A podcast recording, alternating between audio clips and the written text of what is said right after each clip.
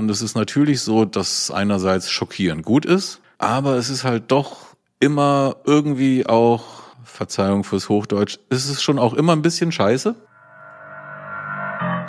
Obligato. Der Musikpodcast für Neugierige. Eine Produktion der Zeitschrift Stereo. Alle zwei Wochen neue spannende Recherchen, Hintergründe und Interviews zu originellen Fragen rund um das Thema Musik. Heute, wie verändert künstliche Intelligenz die Musikbranche?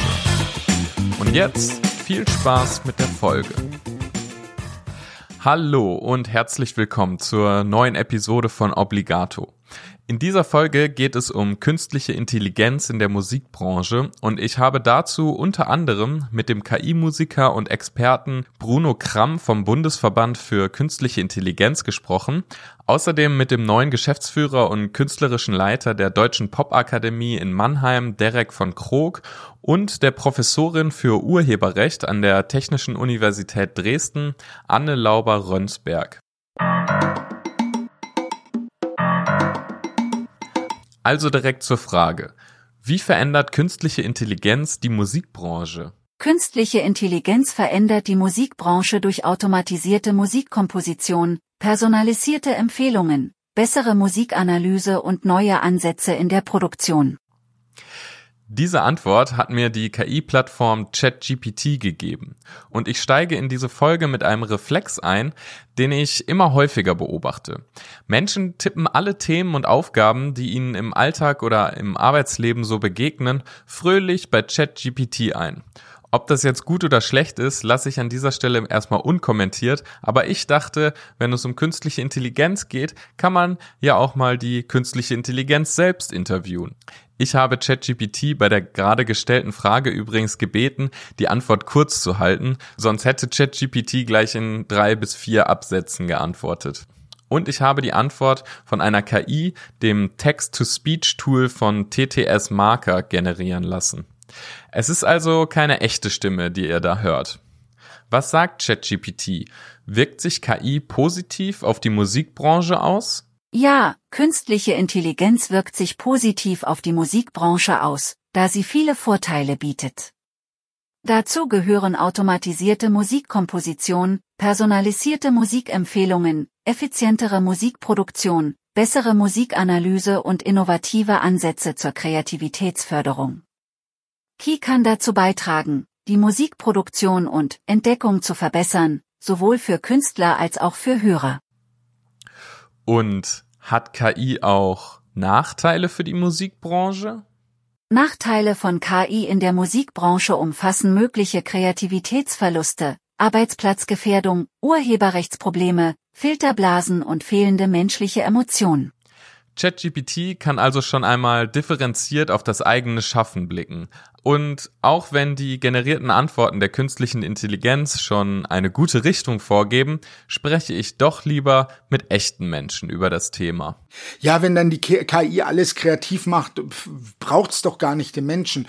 Doch den braucht's eben schon, weil die KI als Selbstzweck natürlich nichts ausspuckt, weil sie kein Bewusstsein hat, sich nicht im eigentlichen Sinne ähm, inspirieren lässt von den Dingen, die ihr gefällt, weil der KI gefällt per se nichts. Sie ist einfach da. Wenn du sie nicht fütterst, dann ist bei der wie so ein, ein traumloses Etwas ein Zustand von nichts.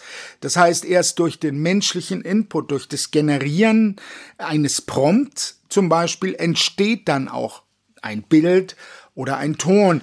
Wahrscheinlich habt ihr den Unterschied deutlich hören können. Das war nun eine echte Stimme von einem echten Menschen, und zwar die von Bruno Kramm. Und mit dem, was er so tut, ist er ein echter Experte, was das Thema künstliche Intelligenz angeht. Ich mache seit mittlerweile über 30, 35 Jahren mit meiner Band das Ich elektronische Musik. Wir waren damit auf der ganzen Welt unterwegs, waren jetzt auch erst wieder in den USA, gehen nach Südamerika wieder. Äh, bin ansonsten aber auch gleichzeitig tätig in einer AIoT-Firma, Infinite Devices, bin da Geschäftsführer. Wir hatten die gestartet zur Corona-Zeit, als es wirklich ja schwer war als Musiker und dann habe ich mich halt auf das konzentriert, was ich sonst noch konnte, eben programmieren und mich mit AI bisschen auskennen und habe dann diese Firma gegründet und wir machen vorrangig ähm, Sachen im AI-Audio-Bereich und dann bin ich natürlich noch einer der Sprecher im KI-Bundesverband. Der KI-Bundesverband ist ein Verband mit über 500 Startups aus dem KI-Bereich und da leite ich auch die AG-Kultur, also diesen ganzen Bereich, der sich äh, streng genommen so um generative KI handelt, die eben halt kreativen Output liefert in Form von Bild, Ton etc. Zuallererst klärt Bruno Kramm auf, dass es bei künstlicher Intelligenz in der Musik durchaus Unterschiede gibt.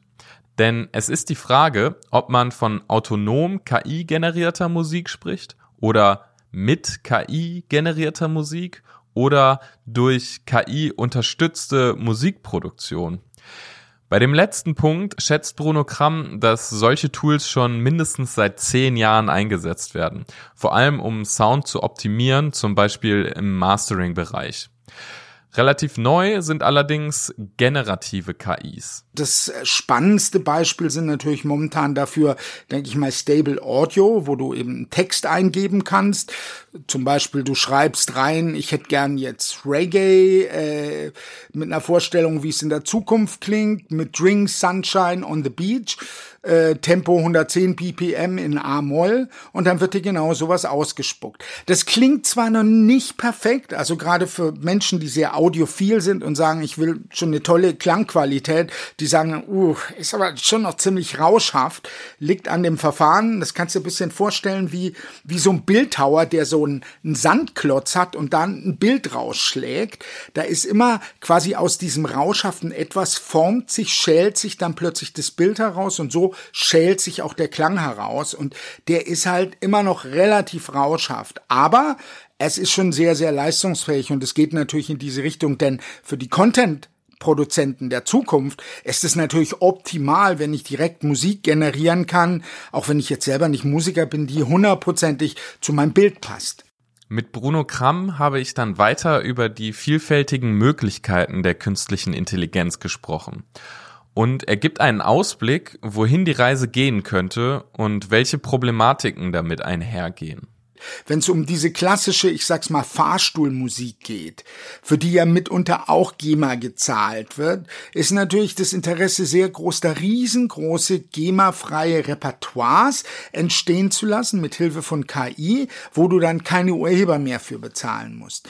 Hat natürlich aber auch noch eine zweite Seite. Natürlich wär's, da haben wir auch gerade eine Anfrage von einer sehr großen Supermarktkette, ähm, die hätten gerne Musik, die A reagiert auf das Publikum, also auf die einkaufenden Menschen, um zu sehen, sind die gerade gut gelaunt oder weniger gut gelaunt, inwieweit sie das steuern können durch Musik. Wir, wir alle wissen, dass du mit Musik natürlich grundlegend den, den Wohlfühlcharakter von Menschen erzeugen kannst. Und in, einer, in einem Zeitalter, wo alle quasi nur noch online bestellen, muss sich natürlich der Point of Sale, so der klassische Supermarkt, auch überlegen, wie kann ich da Mehrwert erzeugen. Und das ist zum Beispiel eine Überlegung. Angefangen von, es gibt keine Ahnung, andalusische Wochen im Supermarkt, dann machst du halt automatisch KI-generierte Musik, die einmal andalusische Elemente kombiniert mit dem, wie die Leute gerade drauf sind. Das sind natürlich schon interessante Tools für die Zukunft, aber kritisch zu betrachten ist natürlich dieser Aspekt, wenn Verlage sagen, hey, hier, schau mal, wir haben hier ein Repertoire, sind hier 40 Terabyte an Audio-Stems, könnt ihr die nicht mal für uns trainieren für ein halbes Jahr auf so einer Supercloud? Und dann können wir immer automatisch Musik generieren, wie wir sie gerade brauchen. Gibt es dann noch einen Markt für echte Menschen, die Musik machen? Wo es aber nie eine Konkurrenz sein wird, ist da, wo Menschen, Künstler bewusst mit Regeln brechen, um damit Neues zu erschaffen. Wir wissen ja alle, Kunst äh, kommt von Können, das heißt, du musst erstmal dein Handwerk lernen. Wenn du es dann aber irgendwann beherrschst, ab dem Moment kannst du dann auch anfangen, sehr bewusst mit musikalischen Regeln zu brechen, um eben Neues zu erzeugen, Dinge zu erzeugen, die dich irritieren als Hörer, die dich elektrisieren, die extrem emotional sind. Und diese Dinge, die kann die KI nicht, denn die setzt ja immer statistisch auf das, was sie bereits in ihren Datasets hat. Und das ist natürlich vergangene, bereits gehörte Musik. Also das Neue von morgen werden immer kreative Musiker, die halt, und wahrscheinlich sind dann auch mehr Musiker gefragt, die wirklich öfter auch Außergewöhnliches, Ungehörtes machen werden. Jetzt aber noch zu Bruno Kramm als KI-Musiker. Er selbst produziert Musik mit künstlicher Intelligenz und hat sogar eine KI-Künstlerin mit seinem Kollegen zusammen entwickelt. Sulina Tuli, ein KI-Avatar. Sie kann singen, sprechen und darüber hinaus auch ihre eigenen Texte schreiben. Hier ein Ausschnitt aus ihrer Single, die schon auf Spotify und Co zu hören ist.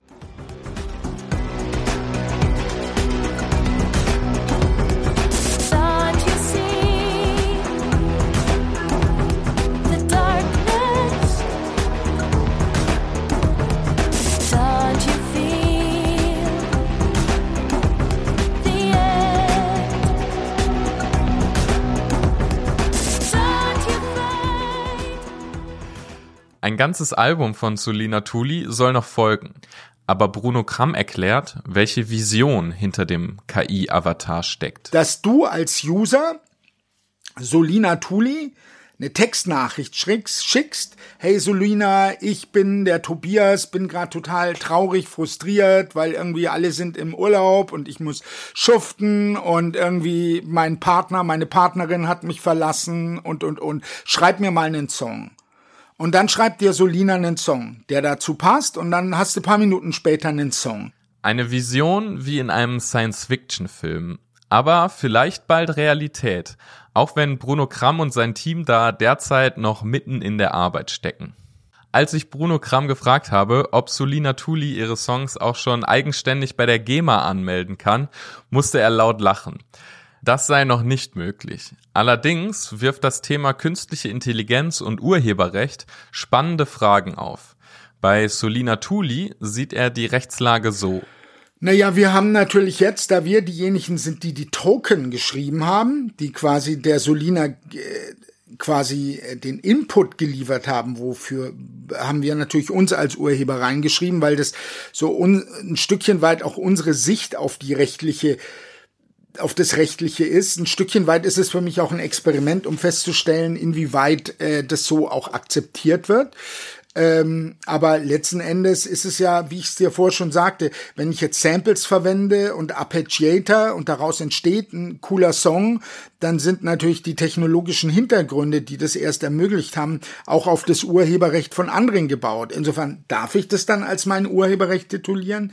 Gibt es diesen berühmten Satz äh, von Bill Gates, We all sit on shoulders of giants. Wer hat also die Rechte an generierter Musik von künstlicher Intelligenz? Wie viel menschlichen Input braucht es, damit ein Musikstück als eigenes Werk bezeichnet werden kann?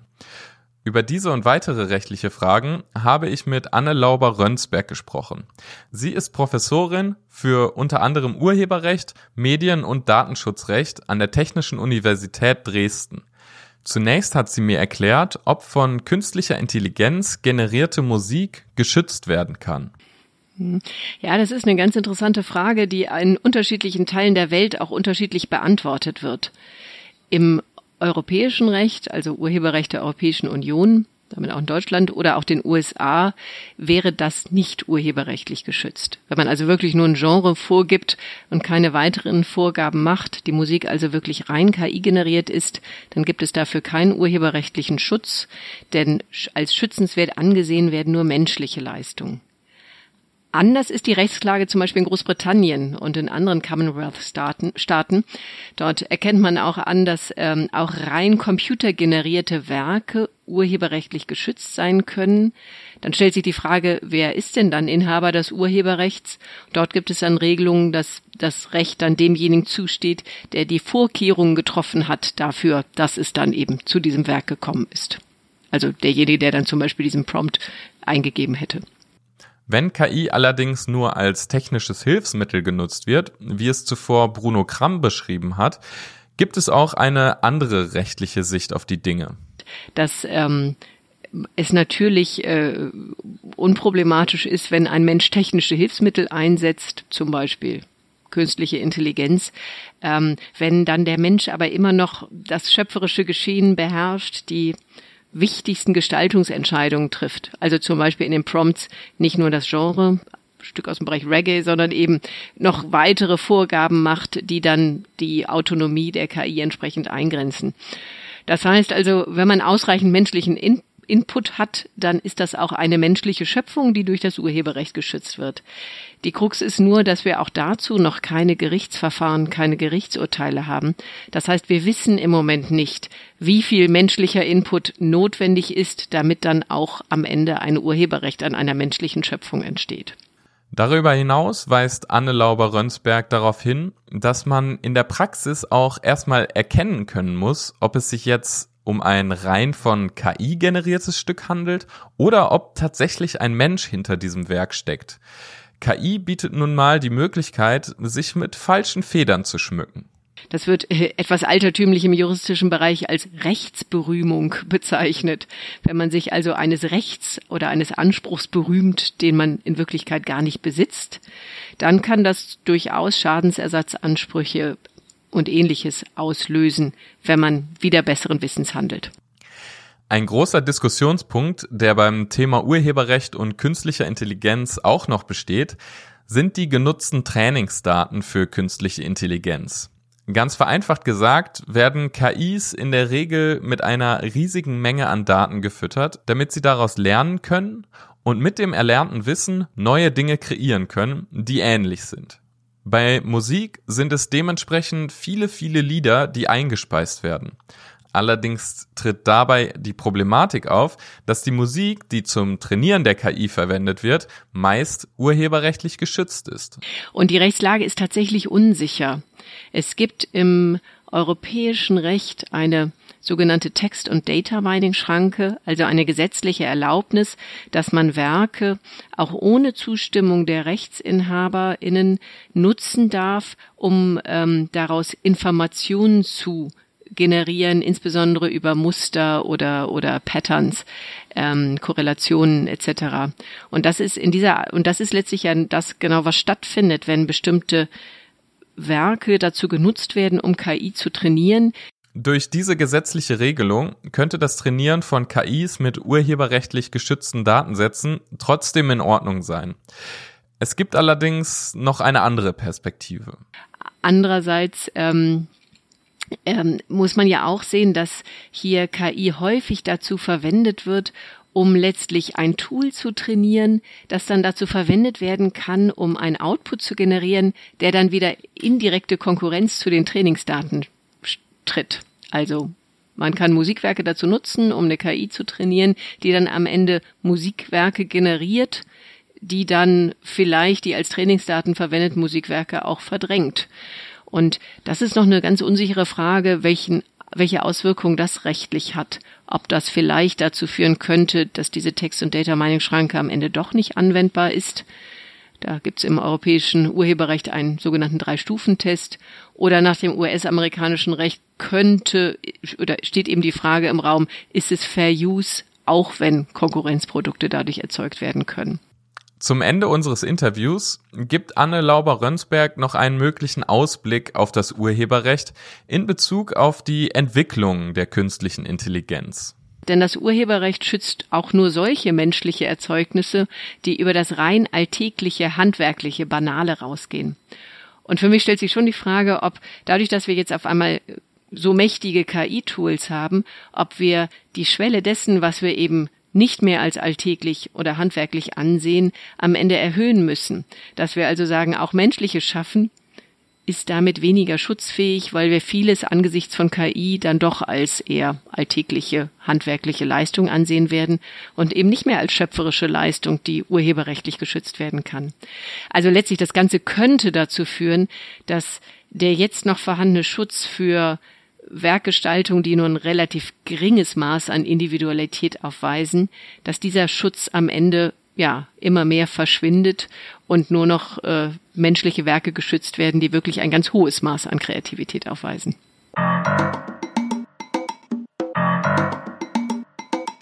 Beim Thema KI und Urheberrecht gibt es also noch einige offene Fragen und es wird zukünftig wirklich spannend, welche Erzeugnisse wie geschützt werden können. Generell wird sich durch die neuen technologischen Entwicklungen sicherlich etwas im Urheberrecht verändern. Wie das Recht allerdings am Ende ausgelegt werden wird, kann man wohl noch nicht final voraussagen. Und es wird wahrscheinlich auch viele individuelle Entscheidungen geben. Dass die neuen Möglichkeiten Veränderungen mit sich bringen, habe ich auch mit dem neuen künstlerischen Leiter und Geschäftsführer der Deutschen Popakademie, Derek von Krog, besprochen. Er ist seit dem 1. September in seinem neuen Job aktiv und ist außerdem bereits seit 30 Jahren Musikproduzent. Und er erzählt mir, was seine Erfahrung mit musikgenerierender KI ist. Wir hätten jetzt gern 20 Sekunden Trailermusik mit tiefen, bedrohlichen Orchester im Stil von Hans Zimmer. Ne, das ist ja so die Supergau, die Supergau-Situation, wo man dann sagt, ja, wenn die das einfach so machen können, dann haben wir keine Arbeit mehr. Zumindest die, die so Funktionsmusik machen. Das habe ich dann also mit verschiedenen Engines ausprobiert und rumgespielt und es ist natürlich so, dass einerseits schockierend gut ist, aber es ist halt doch immer irgendwie auch, Verzeihung fürs Hochdeutsch, es ist schon auch immer ein bisschen scheiße. Es ist immer irgendwie ein bisschen artefaktbehaftet. Es hat immer so ein bisschen so diese leichte Blubberigkeit von so alten MP3s. Und es ist auch immer so ein bisschen ziellos. Man merkt sehr häufig, dass es halt so vor sich hin spinnt. Er hat beim Experimentieren mit KI festgestellt, dass die Musik einfach besser klingt, wenn er selbst noch Elemente hinzufügt und nicht alles von der KI komponieren lässt. Deshalb kommt er zu dieser Schlussfolgerung. KI ist nett, aber KI kann uns nicht so bedrohen, weil wenn wir die KI benutzen, dann sind wir immer KI plus eins, nämlich plus der Mensch noch oben drauf. Und das ist immer automatisch viel, viel besser und vor allem viel, viel zielgerichteter als das, was die KI ausspuckt. Der Mensch wird laut Derek von Krog also immer entscheidend bleiben, damit die produzierte Musik zielgerichtet ist. In dem Moment, wo sich Musik gegen Konkurrenz durchsetzen muss, etwa in Werbespots oder in Serien und Filmen, prognostiziert Derek von Krog, wird immer der Mensch der entscheidende Faktor sein, um sich durchsetzen zu können. Trotzdem kann KI für Kreativschaffende zum Problem werden. Wer bei diesem Thema sagt, er ist gar nicht besorgt, der ist unvernünftig oder weiß nicht, was da kommt. Besorgt sein muss man auf jeden Fall. Als neuer künstlerischer Leiter der Popakademie schaut Derek von Krog auch schon auf die zukünftige Lehre. In den letzten Jahren sei vor allem der Bereich Producing immer beliebter geworden. Von Krog kann sich vorstellen, dies weiter voranzutreiben. Meine persönliche Ambition hier ist ja die, dass ich möchte gern den Producing-Bereich ein bisschen erweitern. Und zwar natürlich um KI, aber auch ein bisschen weiter gefasst, weil KI ist ja auch immer nur ein Teilaspekt Musiktechnologie allgemein. Das sind Impulse, die ich hier setzen will. Ich werde wahrscheinlich, ich hoffe, jetzt im nächsten Semester dann auch anfangen, selber zu dozieren. Und dann möchte ich da eben auch ein bisschen am äußeren Rand der Musikproduktion tief einsteigen in KI, wie können wir sie verwenden, wie können wir sie uns untertan machen, ne? Und auch Musiktechnologie allgemein. Vielleicht, vielleicht, vielleicht fangen wir hier auch an, Popakademie eigene Plugins zu bauen und vielleicht bringen wir die dann auch raus. Das muss man alles sehen. KI wird also wahrscheinlich auch in der Lehre stärker einfließen. Zum Abschluss des Gesprächs habe ich dann auch von Derek von Krog um einen Ausblick gebeten. Und er wünscht sich folgenden Umgang mit künstlicher Intelligenz in der Musik. Dass KI denselben Weg geht wie der Drumcomputer, der Sampler, Melodyne, Autotune, die DAW als Ganzes. Dass KI nach dem ganzen Wirbel am Schluss einfach doch nichts weiter ist als ein weiteres Werkzeug in meinem Werkzeugkasten. Das wäre der Wunschtraum. Kurzfristig wird es jetzt bestimmt viele Werbeagenturen vor allem geben, die da gucken, oh, guck mal, was wir da an Geld sparen können. Aber ich würde schon hoffen, dass man dann schnell merkt, ja, okay, aber jetzt läuft unser Spot irgendwie im 20.15 Uhr Werbesplot, also ne, um 20.45 Uhr der erste Werbeslot auf Sat 1 in irgendeiner Abendshow. Da laufen jetzt 30 Werbespots. Und dann knallt halt einfach der von der Agentur, die nur so ein KI-Gelaber drunter gelegt hat, knallt halt nicht so, wie die, die gesagt haben, wir beschäftigen das, wir beschäftigen da schon noch einen echten Menschen, der uns auch eine Identität gibt. Das wäre meine Hoffnung.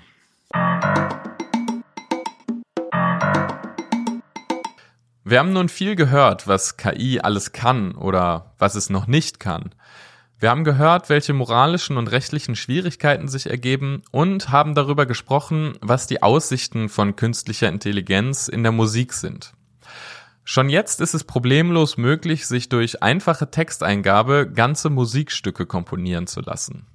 Sofern man aber keine ganz ausgeklügelten Befehle eingibt, klingt das Ganze alles noch nicht wirklich originell und ist oftmals nicht auf dem Level von menschlichen Profimusikerinnen und Musikern.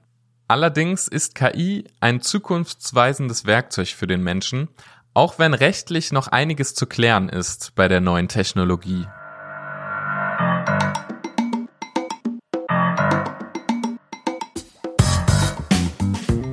Ich bin in jedem Fall total gespannt, wo das alles noch hinführen wird und beobachte die Entwicklungen weiter. Und wie immer frage ich auch euch, was haltet ihr denn vom Thema KI in der Musik? Schreibt mir gerne unter podcast.nietzscheverlag.de oder bei Instagram unter Obligato Podcast. Ich freue mich auf eure Reaktionen zum Thema und ich freue mich auch, wenn ihr in zwei Wochen wieder reinhört. Dann werde ich das Thema Musik und Emotionen behandeln. Macht's gut und bis zum nächsten Mal. Obligato, der Musikpodcast für Neugierige. Eine Produktion für das Magazin Stereo.